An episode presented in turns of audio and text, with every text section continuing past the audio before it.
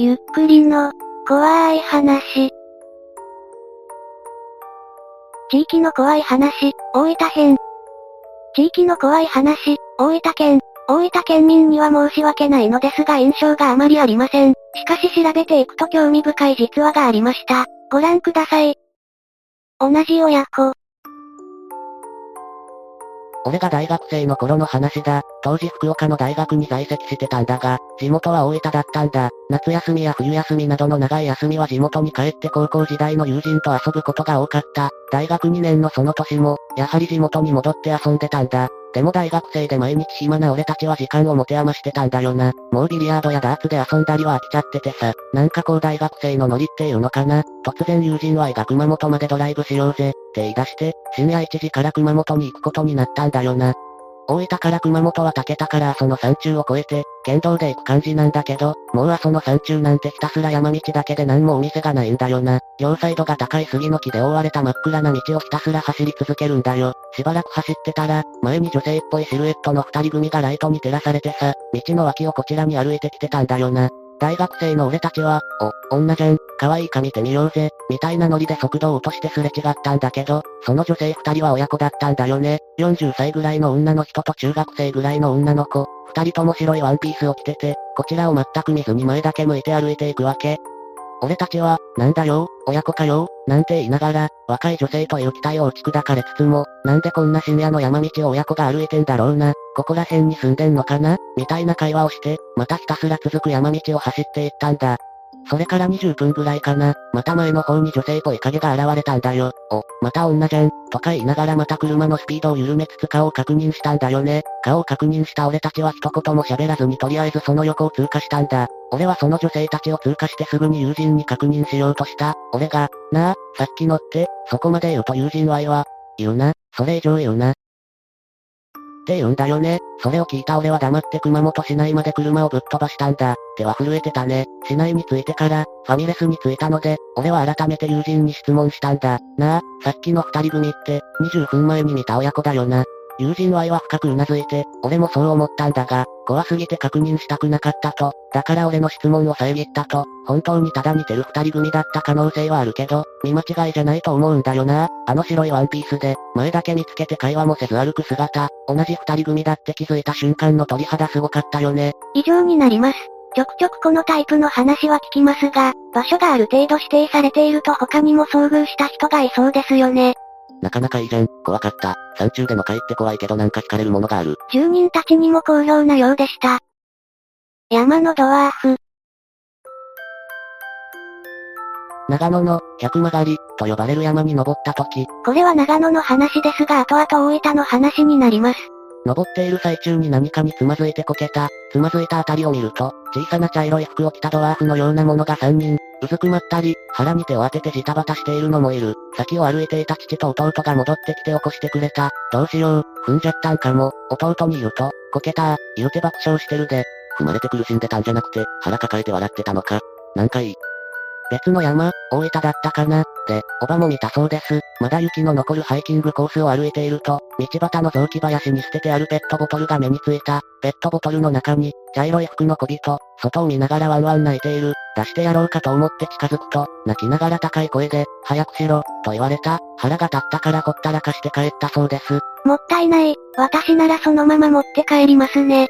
山の小人は性格悪いんだな。転んだ人を笑ったり、助けようとしてくれた人に、偉そうな態度をとったり、感じ悪いな。それでも助けてやれよ。それが人の道というものだ。性格悪いというか、いたずら者ですね。おばは未だに、助けたったらよかった、と言ってますが、後の祭りですね。ボトルの口部分より大きいのにどうやって入ったのかが気になります。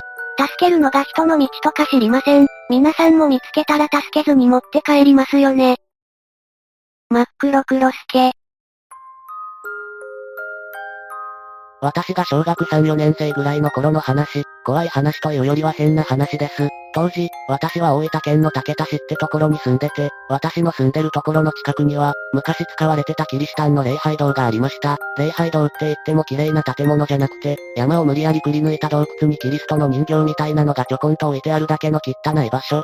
当時、私の通ってた小学校ではかなり話題になった有名な話なのだが、この礼拝堂に暗くなってから行くと、真っ黒黒助がやたら出る、というものでした。どれくらいかというと、本当にわんさか出る。20匹くらいが洞窟あたりでひしめき合ってる感じ。壁やら地面やらに人の顔サイズくらいの黒いモヤモヤがいっぱいいるの。たまに洞窟から出てこっちに向かってくる時があって、そん時は友達とジャージャー言いながら逃げたのはいい思い出。え、見えるのが当たり前なんですか？大人にあれは何だって聞いても、ああの黒いやつな、わからんけどあんま近づくなよ、くらいにしか言われないし、ああ、あんな変な生き物もいるんだなくらいに思ってた。そんな私も16の時に高校の関係で大阪に引っ越して、そのまま一度も大分に出向くことなく大阪で就職したので、真っ黒黒助のことなんかすっかり忘れてた。半年ほど前、同僚とジブリの話で盛り上がった時に、ふと思い出し、この話をしてみたんです。そしたら、そんな変な生き物聞いたこともないし、真っ黒黒助は架空の生き物だと言われてかなりびっくりしました。その後、いろんな知り合いや友達に聞いてみても、皆口を揃えて架空の生き物だというので、なんだか自分でも、あの真っ黒黒助は見間違いか、それともイノシシかなんかだったんだろうなと勝手に納得してしまいました。で、つい先々週、大分県にいた頃かなりお世話になっていた方が亡くなったと連絡が入り、葬式に参加するため20年ぶりくらいに大分県竹田市に帰ったのですが、葬式中も私の頭の中は真っ黒黒助の真相のことで頭がいっぱいでした。確かめたくて確かめたくて、昔よく一緒に真っ黒黒助を見に行った友達を数人呼んで、葬式が終わった後に例のキリシタンの洞窟に行ってみたんです。洞窟に着いたのが夜の8時くらい、昔なら真っ黒黒助が洞窟の入り口ら辺でわさわさしてる時間だったんですが、その時は一匹も見当たりませんでした。おかしいなぁ、と思いながら洞窟に近づこうとしたら、その洞窟のすぐ真横にある民家のおばさんが、何しちょん、どちらさん、と不審者を見る目で見てたので、こりゃいかんと思い、素性を話して、顔見知りではあったので、久しぶりだねーなどと軽く世間話をした後、おばちゃん、昔ここにおった、真っ黒黒助はどこ行ったん？と聞くと、さっきまで談笑してたのが嘘かのように険しい顔になり、一言。全部死んだわ、と言われた。予想だにしない回答に急に怖くなり、友達とも解散した後、その足でさっさと大阪に帰ってきてしまいました。とまあこれだけの話です。多分失礼しました。残念なことにすでに絶滅したようです。まだいるんだったら行きたかったですね。いやいや、なんで死んだか聞くでしょ普通。死んだことが分かってるってことは、そのおばちゃんはその真っ黒黒助の生態を知ってるってことだよね。なんで聞かなかったのよ。なんというか、あれが何か知りたかったんであって、急に死んだと言われたんでポカーンとなっちゃって、なんかすいません。シーンを聞いたところで何かがわかるかは微妙ですがね。それにしても大分にはドワーフや真っ黒黒助がいるなんて、実はすごいところなんでしょうか。妙な子。大分県出身、で、ひいじいさんが体験したことです。昭和初期の話。ある夜、じいさんが村の寄り合いが終わり、家へ帰宅していた、山道を下り帰宅するのだが、途中小さな寺がある。かねてよりその寺の周辺には、物の毛、が出るとの噂があったのだがじいさんは漁師で腕力に自信があったこともあり正規で暗闇の中ランプ片手に歩いてたらしい。物の毛を腕力でねじ伏せようとする人も怖いです。やがて寺の石垣が見えてきた頃、ふと見ると目の前を小さな子供がちょこちょこと歩いている。じいさんは、おい、お前はどこの子か？と呼びかけてみたがその子は目の前にいない。はっと見やるとじいさんのわずか後ろをちょこちょことその子が歩いてる。妙な子やのう、とその子をよく見ようとしたところ後ろにはもういない。首をかしげて歩み出そうとすると、またその子が前方をちょこちょこと歩いてる。こら、お前、と追っかけて追いつこうとすると、またその子はいつの間にか後ろをちょこちょこと歩いている。驚くことにじいさんとその子は前に行ったり、後ろを行ったり50メーターくらいを先になったり、後になったりしたらしい。やがて、村の明かりが見える頃、ふっとその子は消えてしまったそうだ。じいさんは下戸で酒も飲めなかったためにその話は妙に説得力を持って村の人たちに広まったそうだ。じいさんは、あれが寺に出るものやったんじゃろうなと言ってたらしい。その島ではセコの子とかいうらしく、カッパのようなものと噂されてたとのこと。小さな大分県の島でのお話です。人をからかう狸的な存在だったのでしょうか。この人は続けてもう一つ書き込みました。もう一つ、ばあさんが体験した話いきます。これは戦時中の話でやはり大分県の同じ島での話です。当時、終わりの見えない戦争の最中、食べ物が不足していたその島では山で芋などを作っていた。祖母は友人とその日も山へ出かけていった。その山の登り道はくねくねと曲がりくねった道で、例えるなら螺旋階段が、大きく広がったようなもの、と書くと分かってもらえるでしょうか。山道を話しながら登ってると二段ほど上の道を何かが歩いてる。茶色の髪をした子がばあさんたちと同じ調子で歩いてる。しかし顔は山の草木でよく見えず、下から見ると頭だけが見える状態だったらしい。友人が、変わった子がおるもんやな、あんたあの子が見えるやろ、と聞いてきたために。はあ、見えるで、あんな髪の色してな、とばあさんも合図を打つ。こんな暑い日にあの子は帽子もかぶらんでな、どこの子じゃろ、などと話しつつ登る、やがて、見に行こうや、となりその子に追いつこうとするが足を早めればその子も足を早めてどうしても追いつけない。頂上は平野のようになってるため、まあ頂上に行けば会えるやろう、ということで頂きにたどり着くも、その子は影も形もなかったそうだ。当時、カンカンデリで暑い日にはその島ではそういった不思議なものが村人に目撃されたそうです。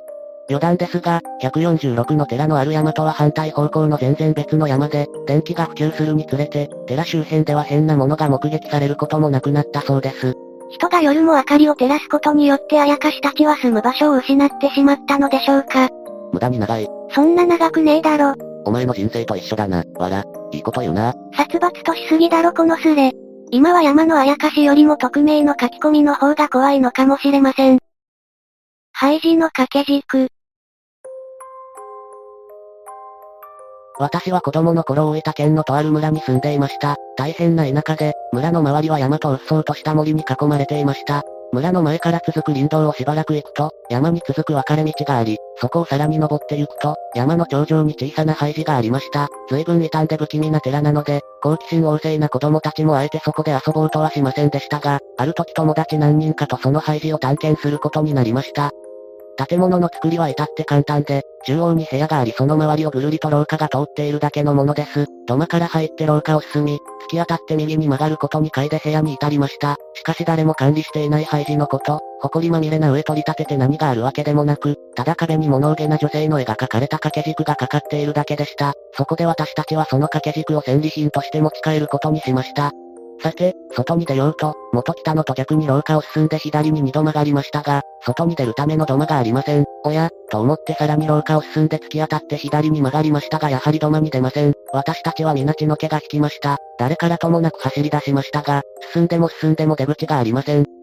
突然、掛け軸を持っている子が悲鳴を上げて掛け軸を放り出しました。先ほどまで悲しげな顔をしていた絵の女の口元が心持ち笑みを浮かべていたのです。その時、一番年長の少年が、掛け軸を元に戻そう、と言い出しました。私たちはもう生きた心地もせず、部屋に引き返すなど真っ平だったのですが、一番落ち着いていたその少年に従って、気味の悪い掛け軸を、絵の部分に触れないようにつまんで引き返し、部屋の壁にかけ直して再び廊下に出ました。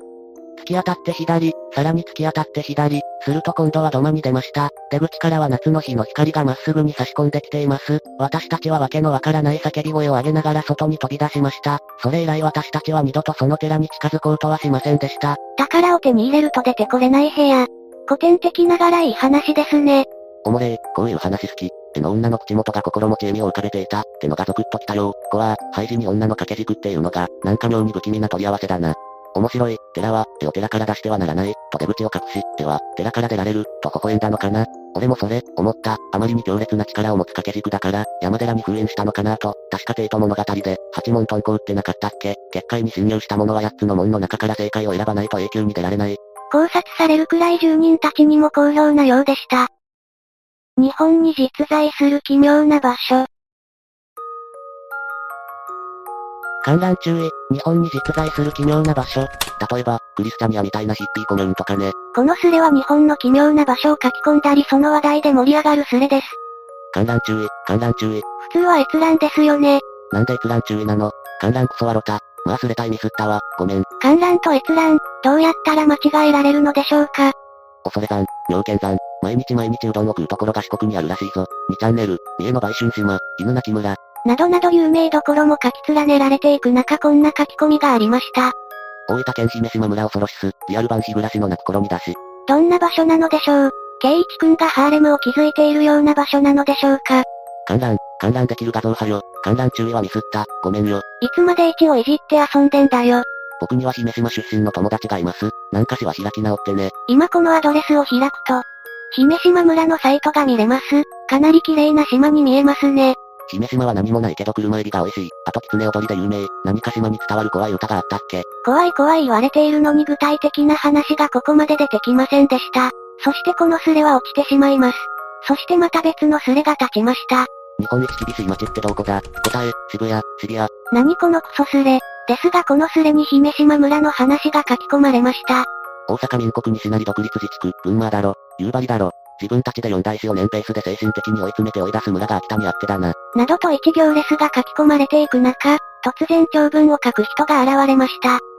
姫島村、村長選挙が1957年以降、一度も実施されていない村、全国でも稀に見ぬ状態となっている。前村長は藤本熊尾であり、現村長は前村長の長男の藤本明夫。藤本家が姫島村を55年も支配している状態となっている。姫島村には村長選、村議選ともにポスター掲示条例が存在せず、村長は告示日にも遊説をせずに通常通りの公務を行っている。最後の選挙が行われた時、姫島村を二分するほどの熾烈な戦いとなった、藤本家が勝利し、敗れた岩本家は姫島村から追放、その他支援者も姫島村から追放されることとなった、姫島村の学校では、藤本家と関係のある子供はみんなのリーダーであり、先生も藤本家には逆らえない状態となっている。日本の話でしょうか？そこ日本。日本だよ。大分県姫島村。ついでに言うと、俺の出身がその姫島村。上京して、姫島村って異常なんだって気づいたわ。日暮らしの泣く頃に、だったかな。まさにあんな感じだよ。御三家というか、それなりに力の強い一族ってのもいる。鬼が宿っておる、姫島村怖えー。ほのぼニュースしかないと思ってたのに、やめろよ怖えよ。いや、ほのぼのしてるよ。というか姫島村って、大分県なんだ、っていうイメージがない。海の上にポツンって浮かんでるだけだし、定期船もあんまりないし。独裁が必ず悪いというわけではないですからね。支配している土地をいい方向に導ければそれはいいことだと思います。あと変な風習がある。ウィキにも書いてるけど、成人式に着物を着ていったらダメなんだ。経済的な理由で買えない家庭に配慮してダメらしいが、2003年に一人の女性が着物を着たいと抗議したことが、メディアによって広く報道が出て村の公式掲示板が炎上。掲示板は廃止されたそうです。この女性、俺の先輩に当たるんだが、村民からすげえ嫌われてたぜ。あなたも色々書いてるがそろそろ特定されそうじゃないかね。もう姫島出身者の話を聞くすれでよくね。すげえ興味ある。嫌われたのは振袖の件があったからなのか、それとも他に理由が。まずその女の親が、国崎市、出身だということ。姫島村と国崎市は結構仲が悪い。平成の大合併ってあったじゃん。あの時、国崎市が、姫島村、合併して俺らの支配下になれや、って主張して、すごい反対運動が起こったんよ。で、その女の親が国崎市出身、国崎の女のくせに、村の慣習を無視して、しかも挨拶を欠席するなんて、ってこと？今も対抗勢力は出てこないの。あるわけがない。過疎の島で、じじばばの多いんだけど、全員が村長藤本家万歳、なんだよね？てか、子供の頃から、藤本家、イコール、村のリーダー、逆らうな、って感じだし、狭い島村で占拠して、いざこざがあるのも嫌だしさ。半世紀も同じ家が行政を支配してるらしいけど、独裁のようなことは起こっていないの。議員選はやるらしいけどその家と対立する派閥のようなものはあるの。議員選は西村派が多いかな。南海日を扱う会社みたいなのがあって、そこの従業員の一族が議員になってる。そのエビの会社を設立したのが、自民党の副総裁にまで上り詰めた人なんだぜ。首相のご意見番とも言われるぐらいすごかったらしい。議員選挙で対立することはないと思う。マジで日暮らしじゃん。特殊機関とかもいるのか。特殊機関とかわからん。というか、村の方針とか職員の給料とかは、議員と有力一族が決めるからな。それと、姫島村には小学校、中学校が一つずつしかないんだよね。9年間ずっとみんな同じクラス、恋愛とかできねえよ。異性と一緒に帰ろうものなら、あっという間に村中に知れ渡って、いろいろ言われる。ちなみに村の財政ってどうなの？税金高いとかさ。村の職員の給料とかをめっちゃ安くしてたりしてる。財政はやや危ないんじゃない？って感じで、そんな逼迫はしてないと思う。今はどこに住んでるの？というかそういう村って簡単に出てこられるもんなのか。東京、姫島村って高校がないから、みんな島を出ていくんだよね。うちの同級も大分市とか福岡で暮らしてる。過疎化すごく進みそうね。大分県の中では姫島村は結構ひどいからな。でもそれ以上に過疎化、高齢化のひどいとこが大分県竹田市。市民の平均年齢が68歳突破。確かに一度外の世界を知ったら戻ろうとは思わないだろうな。でも葬式とか結婚式とか、行事のある日は絶対に戻らないとまずい。殺人のこと話せよ。村ぐるみで隠蔽した殺人事件話せよ。さすがにそんなのないだろ。昭和43年の時のこと。え、あんの、怖えよ。マジであんのかよ。待って、俺、東京暮らしって言ったし、姫島村民がここ見てたら殺されるんだが。成人式で揉めた人の後輩ってことである程度年齢も推測できますしね。匿名なのに匿名性がないとはこれ以下に、リンチ殺人ってやつか。だもそれだと年が違うのか。なんか当時はすごい雪が降ってたらしくて、膝ぐらいまで雪が積もってたとか、当然、停電も起きて、昔はよく停電してたらしい。夜になると真っ暗だった。で、昭和43年当時、未だに反藤本を掲げる人がいたのよ。前の選挙が1957年、昭和27年ぐらいか、だった。あとはわかるだろうから終わり。え、マジの日暮らしかこれ。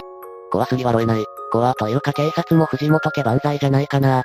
お祭りとか伝統行事みたいなのはあるの？あるよ。盆踊りとかある。イコール姫島の不思議。1、阿弥陀牡蠣。灯台の下の海食洞窟内の海面から上2メートルぐらいの牡蠣を食べると腹痛を起こす。その牡蠣が阿弥陀さん御事の形に似ている。2、ゆきさん、女の人、美人、戦争で好きだった人を亡くして、いろいろな付き合いをするが、なんかじまる、他殺かもしれん。姫島村で体験した怖いことある。先生が消えた。え、え、嘘嘘、大分県の教員採用試験の汚職問題があったじゃん。あれで、いきなり消えた先生がね、いたんだよ。怖い話というか、さっき書いた、ゆきさん、の話が、なんとなく怖いよ。この後少し長めのゆきさんの話が書き込まれましたが、地上のもつれのような感じのお話でした。興味がある方は元スレを読んでください。村に警察署、あっても動きにくそうな村だな。まあ、まずは村一斉にアリバイ作りとかするだろうね。事情聴取しても黙秘権行使とかしそう。確かに、通貨今週でも山間部は結構排他的だと思うわ。マジでトリックじゃねえかよ。こんな村がまだ存在してるとかゾッとする。この辺りでスレは落ちていきました。このスレはいくつかのまとめサイトでまとめられているので、姫島の住人にも届いているかもしれませんね。もしかしたら、この姫島出身の方は見バレしていてすでに。なんてね。いかがでしたか？最後に出てきた姫島ですが、海水浴場やキャンプ場があったり、海産物が色々あるようで、その中でも車エビが有名だったり、素晴らしい自然があったり、したのは何でしょうね？これ、綺麗です。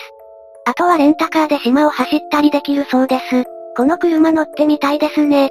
とまあ怖い話もありましたが、観光地としても魅力があるようですね。ただ怖い話に使ってしまうとネガキャンしたみたいなのでいいところも載せておきました。ぜひ感想をお聞かせください。ご視聴くださりありがとうございました。また見てね。